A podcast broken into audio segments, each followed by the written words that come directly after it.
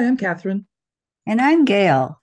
And welcome to Women Over 70, our award winning weekly podcast. Please visit womenover70.com and consider joining Aging Reimagined Circle, our sustaining membership fund, so we may continue to inspire women to age with curiosity, courage, and creativity.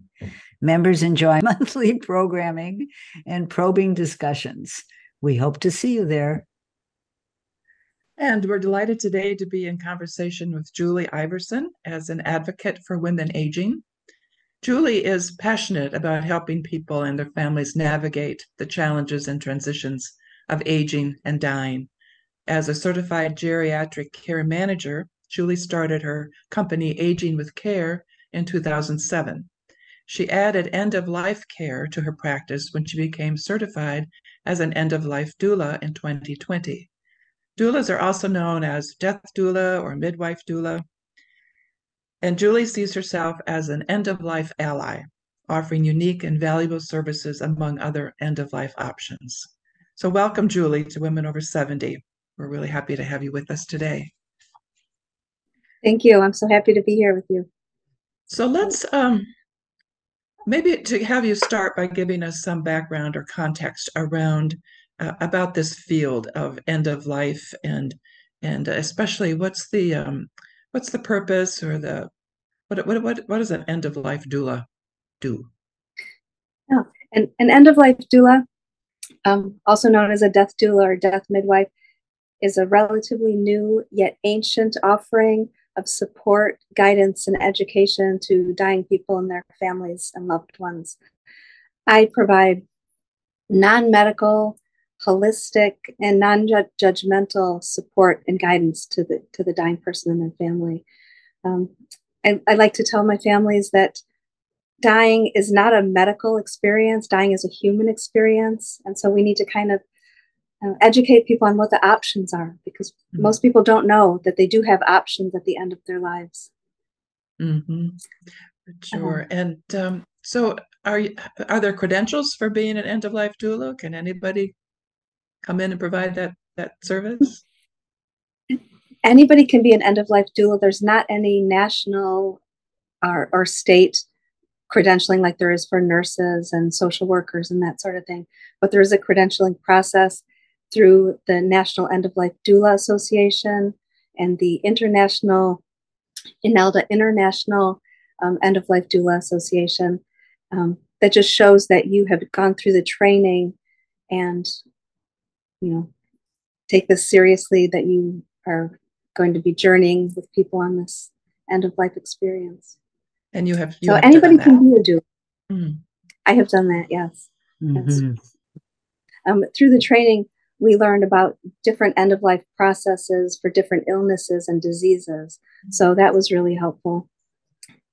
So i can you know when people are going through the end of life process they generally don't know what to expect and they don't know is this normal uh, you know what's mm-hmm. happening here mm-hmm. and so i've been trained on different things that might be happening and everybody lives and dies differently so it's very different mm. um, and end of life doulas we each have our our kind of specialties um, i have been a geriatric care manager for a long time so that is an area that i am more comfortable in with providing management um, of the process, and I act as a liaison between healthcare providers and the families and hospices. Um, mm-hmm. Many doulas have not had this kind of background, but they have other specialties like massage therapy, mm-hmm. video production, things like that. So, whatever a family needs, we have a network that we can call in our friends and colleagues to help with. Mm-hmm. Hmm. So, can you say a little bit more about being a geriatric care manager? What, what is that in, yes. involved? That is um, usually a family will call me when they're having, you know, mom keeps falling down in her house, or I went to my mom's house and she doesn't seem to be taking as good of care of herself as she used to. And so I'll come in and I'll do a, a thorough assessment of the situation and find out, you know, does she want to stay at home and can she stay at home safely? If the person's going to stay at home, I can help the family find a good caregiver, always through an agency, because agency caregivers are licensed, bonded, and insured, and it helps protect the family. Um, and then if the person can no longer stay in their home, I help them find a, a an appropriate place to move to. And Mhm. sometimes follow them to different places if you know doesn't work out there. Um, usually, I start working with somebody when they're in their home. Mhm. And um, I found out about end of life doulas, and I, and I thought, well, I need to know about that because I'll be able to support my families um, better at this end of life process. Mhm. So many times I'm working with somebody that's toward the end of their life anyway.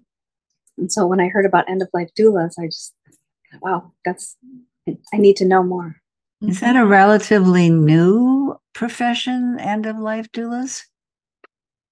It is a relatively new yet ancient. It's been going on forever. We've been taking care of our dying and dead forever. Mhm. Um, but it's it's new, the same as like a care manager is ancient and new. You know, we've been doing this for a long time, but now it's more structured and Yeah. Becoming more professionalized than more more of a profession. yes, Right. yes. Yeah. Um, so just to tell us, situate this within the context of other end of life care, like palliative care, hospice. How does end of life doula fit in? Um, I truly could not do my job without hospice. I often am the one that's talking to the families as somebody's coming, you know, things are getting more difficult, more challenging. And I'll say, you know, this might be a good time for us to have a hospice evaluation because hospice is the medical part and I'm non medical. And so, and hospice is structured by Medicare and it's a fabulous, fabulous service. But because it's a, a Medicare kind of structure, they're limited on the amount of time they can spend with a client, the patient. They call them patients, I call them clients. Um, so a nurse will come in once a week, twice a week for maybe an hour. A CNA will usually come in three times a week and help with bathing and that sort of thing. But the rest of the time, there's nobody there and it's just on the family. So that can be really hard. Um, so I work very closely with hospice. And then when hospice comes in, I work with hospice on setting up a schedule because with the, you know, hospice sets up their own schedule and it can be challenging then for the family because they don't know when somebody's going to come in. Mhm. It's, it, it gets, it gets challenging. Um, hospice is on a time limit and end of life is 24 seven. Mhm. So I'm there to help the other aspects of it. You know, maybe the family needs to go out and do something. You know, maybe the dog needs care. You know, I will arrange for a pet sitter to come in and take care of the dog. Mhm. I'll make sure that food is is coming into the house. Um, I'll make sure that the family understands what the hospice nurse said because there's a lot of information, Mm. and it it can be a very intense, emotional, and difficult time for families, and it's a lot of information to take in. So I can be there, kind of reinforce what the hospice nurse has been saying. Mhm. And are there Yeah, times and I also when you work- go ahead? Oh, and I also talk to the doctors that are involved too, because when you start hospice, you still have a, your doctor if you want. Mhm. Mhm. So I can ki- kind of coordinate those things because the doctor might be saying to the family, I think we should do this, but the hospice is saying, well, no, we don't want to do that. And so it gets Mm. Tense for families and it gets Mhm. nerve wracking. Yes. Are there times when you are actually spending hours and hours with the with the your client or the family? Yes, I am. Um, because sometimes one of the things I do when I start working with an individual is say, you know, when you're getting to the end of life, who do you want with you? Who do you not want with you? Which is a very important one Yes. because sometimes, you know, there's somebody in the family that they really don't want around, but they might need to have somebody with them for certain things. So I will be there. I will sit vigil. Um, with somebody at the end. So a lot of times people say, I don't want my family to be here. I don't want them to remember me like this. Mm. hmm Yeah. I can be there as that kind of buffer. And I ask people, you know, before they get to the, the very end of life where they're actively dying, what, what kind of environment do you want to be in? Do you want flowers? Do you want incense? Do you want music? What do you want going on around you? Do you want your dog on your bed? hmm Do you just want to be left alone? Do you want, you know, just privacy? And I I always remember one guy. I said, you know, do would you like to have flowers around? Do you like to have flowers? And he said, only only if they're planted flowers. Why would somebody bring dying things into my room while I'm dying? Oh, So he did not want he did not want bouquets of flowers. yeah. And one one guy just wanted the um uh, like a church channel on the TV, twenty four seven. What you know, I provide non non judgmental service and support. Mhm. So I, you know, whatever somebody wants. Mhm. Those are not necessarily questions that the family might think to ask either, or to, to Right. consider. Mhm. Right, because they're like so stressed out. Their loved one is dying, and all they care about is what are we going to do when he's gone?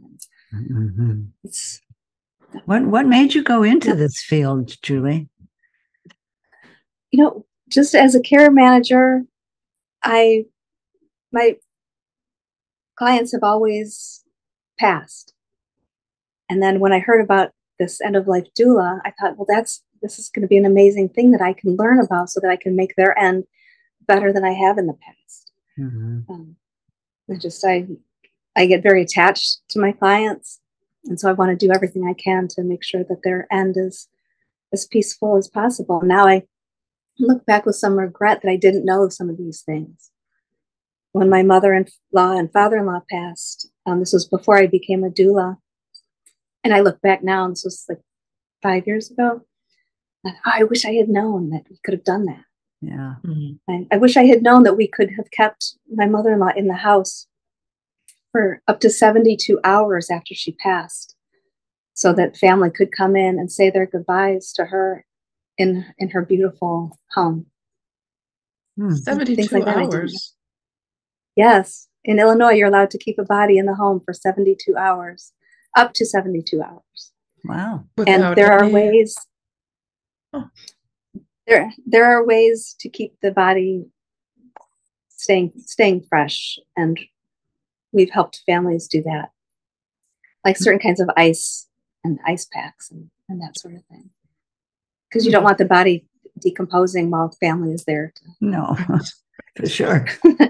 no so dry ice and there's a special kind of ice that that doesn't melt that the body Mm. can be laid on yeah i mean it's you know it can can be a beautiful thing and the families have been very thankful to be like oh okay well this is so much better than you know the person dies and funeral funeral director comes in and zips them up and takes them out it's hmm it's much more Yeah. My Yeah. mother died just uh, a couple of weeks ago, and we were with oh her, and we were able to spend like three and three hours with her after she died, and before the funeral director came, which we thought was a gift. I had no idea that we yes kept her longer. That would have been- See, that's yeah, that's exactly. People don't know. It's and and funeral directors aren't saying that because they're like, all right, you know, this is my job, and I'm gonna, you know, get going on this. So I'm sorry to hear about your mother. oh, thank you. Thanks. It was what we would call in compassion and choices a peaceful death, a good death. Oh, good. Yeah. Just what we want for all of us. Um, can you let's back up a little bit more though in terms of your become becoming a geriatric care manager. What brought you into the field of geriatrics in the first place? Why would a young I woman why would a young woman go into that field? I, I, wa- I was younger when I started in my field. Um, I always had a passion for working with seniors. After college, I, I worked as a social services in social services at different nursing homes in the city. Then I got my master's degree in human resources development, and I went back into nursing homes and did human resources development and training and hiring. I did a few years in corporate HR, and you know, I, I missed I missed my seniors and got back mm-hmm. into that. And and then I heard about end of life doulas um, as I was working with a home care company. No, actually, I, I heard about geriatric care managers when I was working with the home care company hiring caregivers. And the owner of the agency said, you know, you should be a geriatric care manager. Like, okay, the light bulb went off. I'm like, all right, that, yes, yes, I should. so then I went and I got my training for that.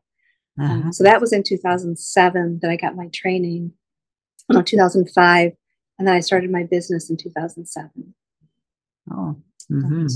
yeah, I just always had a passion for working with seniors and making sure that their needs were being met and they were getting what they needed and deserved. Mm-hmm. Hmm.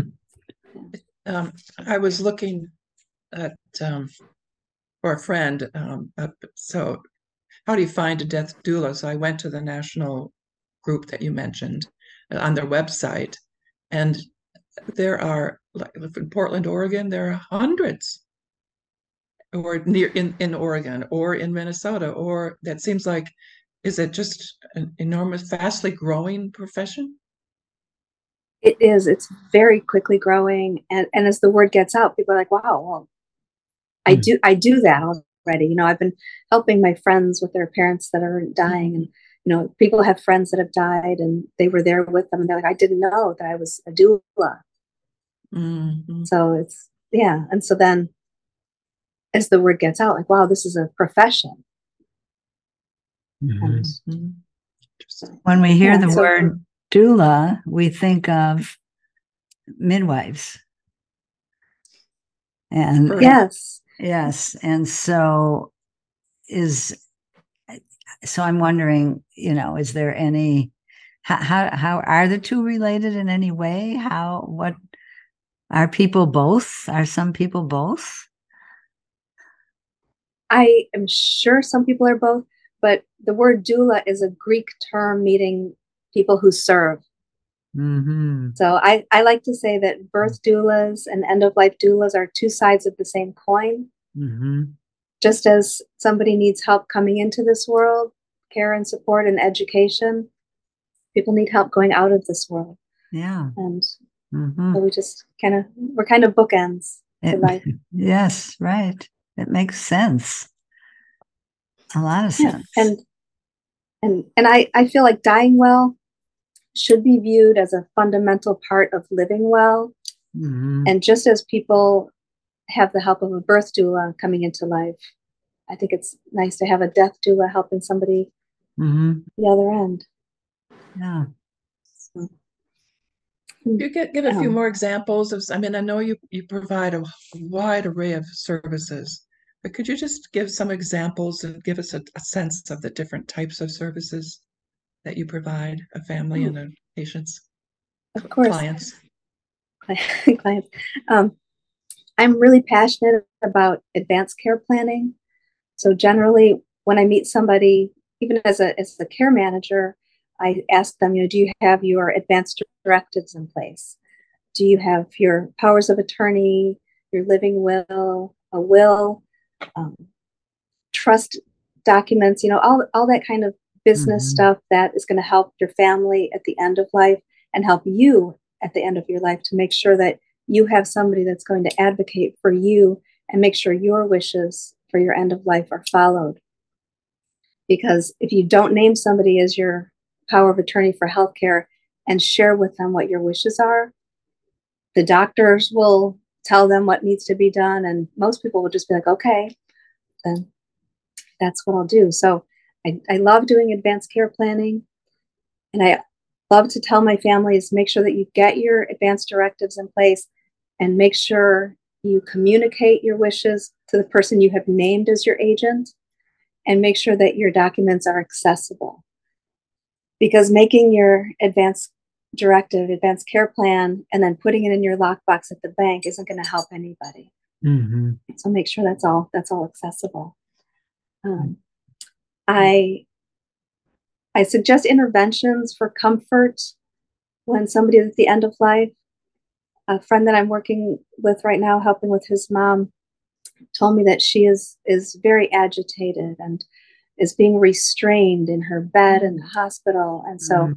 I, you know, suggested some things to him to work with the hospital staff about. He, I, I'm not hired as his and his mom's end of life doula, but just this kind of knowledge and because people, you know, you're in a stressful situation and the doctor says we need to do this, and you say, "Okay, doctor." Mhm. That's not Mhm. that's not how it actually is. Um, I I also an end of life doula works with families before, during, and after death. So a lot of times people will call me when they're perfectly healthy and just say, "I heard that I should do it advanced care plans. What is that?" Mhm. So I'll talk to people about that.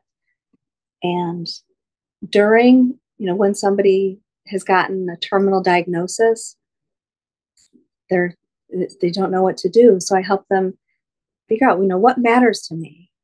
And and I have a, a document that I go through with them, you know. Is it important to you to leave um, money to your family? You know, do you want to be i- at home? Do you want to be in the hospital? Some people want to be in the hospital because they don't want that stress on their families. Most people would prefer to be at home. I believe it's 80% of people would prefer to be at home, but the majority of people are in the hospital. Hmm. And people don't know that that you don't have to stay in the hospital if you get ill in the hospital. You can be brought home with care Mhm. with hospice care or with um then what I'll do because often it's too hard for family to take care of somebody at home on their own if they're quite ill. So I'll help them set up caregiver services, non-medical caregivers to just be there Mhm. to help the family. Mhm. Mhm. And if they are on hospice, then got the CNAs too coming in. Um, I I help make plans for body disposition. What do you want done with your body when you're gone? Do you want to be cremated, traditional full body burial, water cremation? Um, there's in, in Illinois, we do not have human composting, but that's being talked about now. But you know, water cremation is a fairly new thing, and if somebody feels strongly about protecting the environment, you know, that might be a route they want to go. Can you And uh, then- tell us more about that? About water cremation? Yeah. Yes, it's a it's a really beautiful thing. I visited one of the there's a few different water cremation places in Illinois. I visited one in Arlington Heights, and it's a big cylinder, stainless steel cylinder. The body is put on a, a plate in the middle, and then warm alkaline water is is poured down over the body and the body is gently jostled for four to six hours. And then it's just bone. And then the bone it can be crushed, and the, the family gets the cremains back that way. And I don't know if either of you have seen like fire cremation ashes. Hmm. They're like gray, and um, water cremation ashes are white. Mhm. And wait, wait one sec.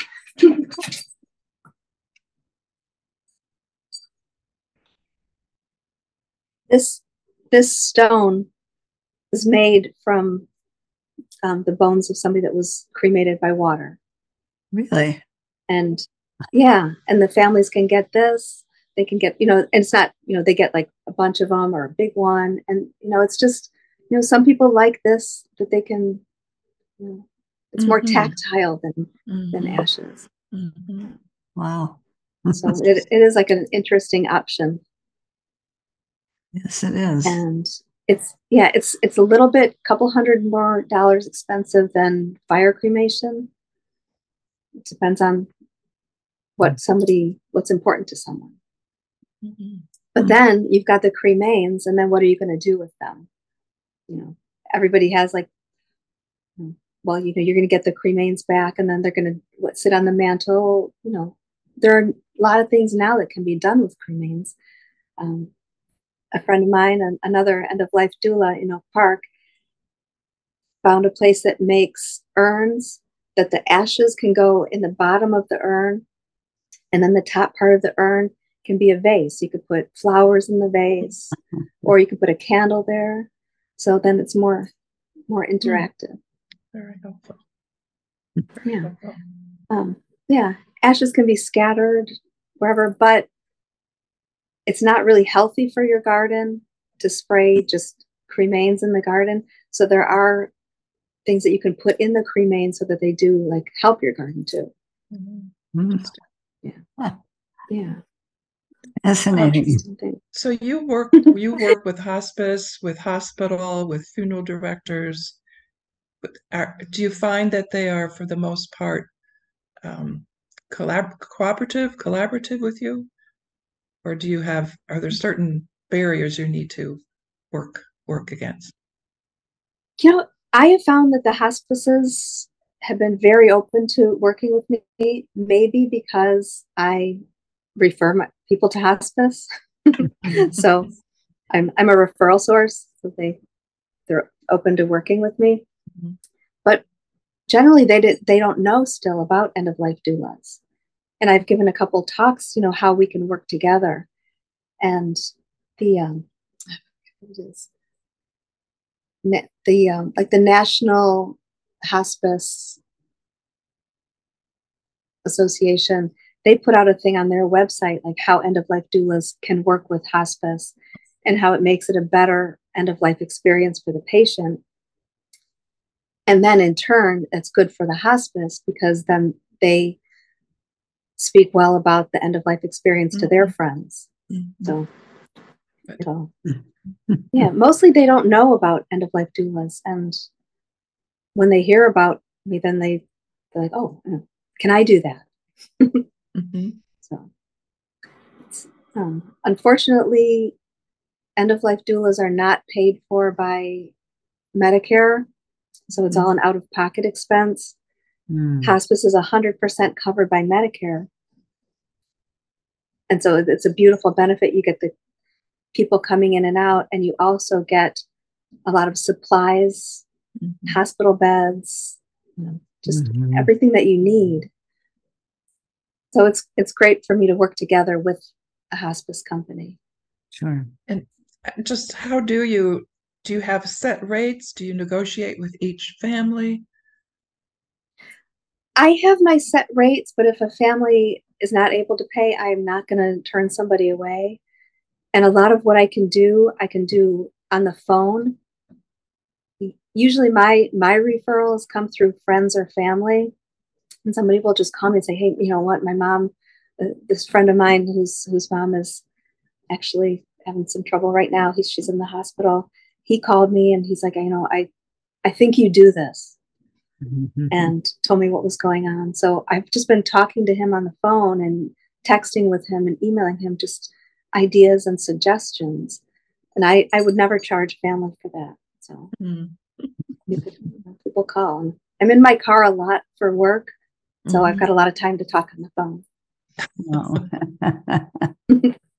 I think it's Yeah. interesting that you you mentioned that that um some that you prefer to talk with people, you know, before before they're really in this the the real the actively dying, uh, the advanced pl- uh, care planning. But Also, um, so I think the kind of the question that might that I would have and others might have too is, well, when's a good time to connect with the doula? I mean, I suppose any time is a good time, but what would be the most preferable? I would say, I would say it's never too early to get your advanced directives in place.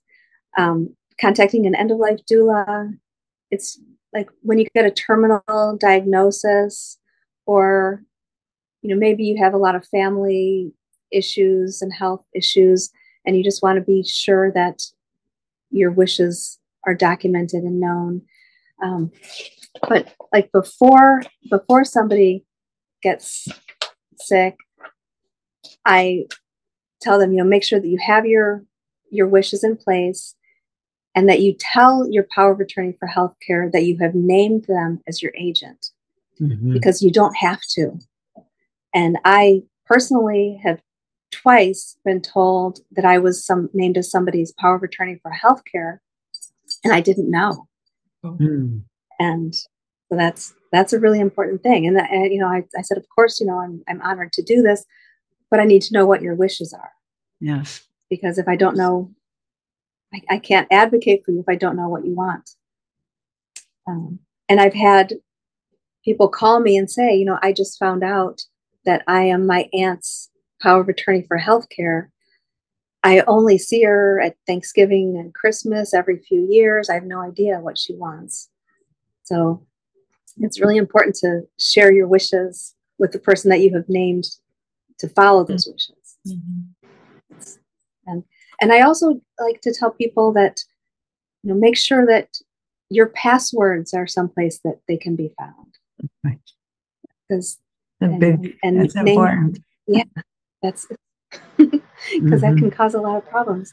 Um, I had a call this was a couple years ago. A woman found me online.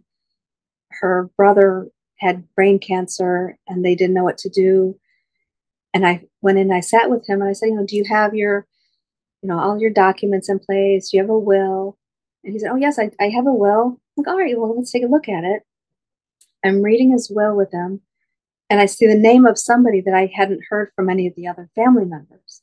Oh gosh, you know who who is this? Oh, that's my ex-wife. Mhm. Oh, how how nice. Did you want to leave everything to your ex-wife? Well, no, I just didn't update my will. Mhm. So this this was like mid mid COVID where things were locked down, but we were able to get uh, an attorney that could virtually help us get the documents signed and I'm a notary, so we could do it all like Mhm. virtually. And I was with this guy, Mhm. so we were able to get her off the will. She did get his old junker car. That was it. I was I was thinking that you were you were um, you became certified in 2020, so we were in the midst of a pandemic or the beginning of a Right, pandemic. right.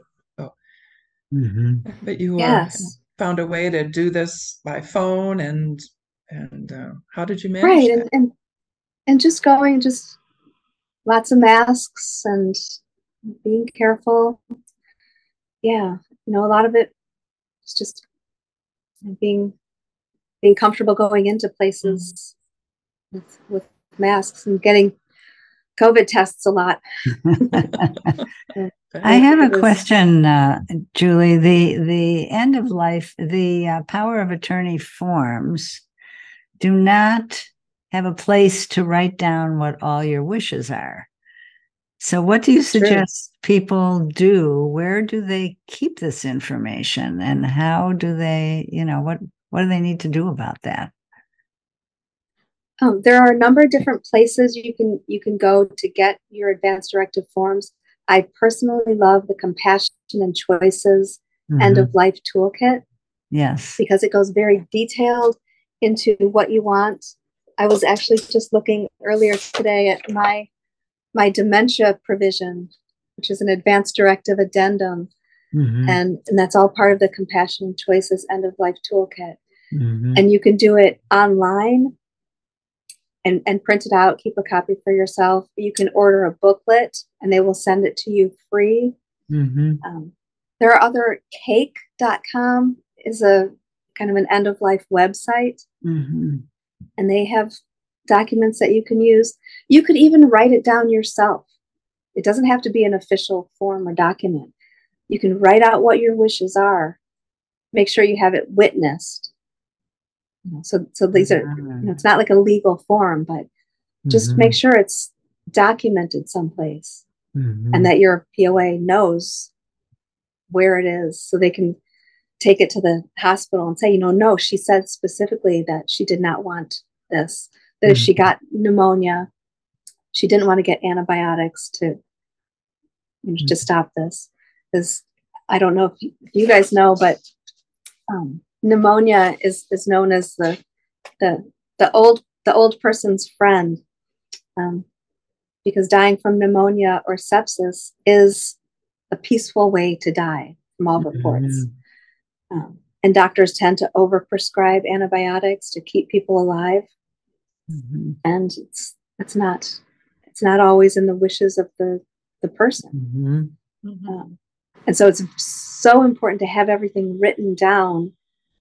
So there's a there's a wrongful wrongful life lawsuits. If a doctor keeps somebody alive when they have specifically written documentation or the family has specifically written documentation mm-hmm. saying that mm-hmm. if this situation gets to be you know if there's no hope that i'm going to get better let me go. And the doctor keeps giving them antibiotics or puts in a feeding tube. Mm-hmm. they can be sued. Wrongful death loss wrongful life lawsuit mm-hmm. i didn't know that. That's interesting. Yes. Yes. It's yeah because you know this a friend of mine that i was working with earlier the doctor wanted to put a feeding tube in his 88 year old mother with severe dementia who has stopped eating and doesn't you know, she's in restraints in the hospital. And he's like he's like they're going to put a feeding tube no no no. No they won't. Yeah. But you have to be able to say and, no. Yes. Yeah. yes you have to yeah you have to be very know. comfortable. Mm-hmm. right. And you don't have to be comfortable doing it. You have to just you know be just tell the doctor no mm-hmm. she would not want this i know mm-hmm. she would not want this it says right here because mm-hmm. you know they're going to just keep doing what they do and not that they are evil they're just this is what doctors do they cure people mm-hmm. yeah i like what you say on your your website aging with care website Mm-hmm. I like a lot of things you say on there, but you say individuals should be allowed to maintain their self esteem, independence, and choices through the challenges of aging and dying. And it seems to me that's just a marvelous, humane service that you and other death doulas provide. I I think it's so important, and you both probably know of Atul Gawande, who mm-hmm. wrote the book Being Mortal. Mm-hmm. And Atul Gawande said, Life has meaning because it's a story. And in stories, endings matter. Mm. I like that. and every every every time every time I say that, I, I, get choked up because it's so true. And and mm. we should be able to write the ending to our own stories. And yeah. I'm I'm very well, very passionate about that. yeah i mean it's, it's important that people know that they have choices and options. Mm-hmm. and that's a beautiful way to, all, to end our conversation. Yes it is. Well, options. Thank, yes. Thank you so options. much julie. Yes. Choices. Well it's my pleasure. Nice to see you and nice to meet you gail. Yes thank you so much julie. I've learned a lot today. I really have so thank oh, you. So and glad. listeners, thank you for your loyalty. Because of you, our numbers are growing all across the country and overseas. And this is a good thing. Still, we need more subscribers and reviews on Apple Play and on YouTube. So support women over 70 and let your voice be heard. Help us change the conversation about women aging.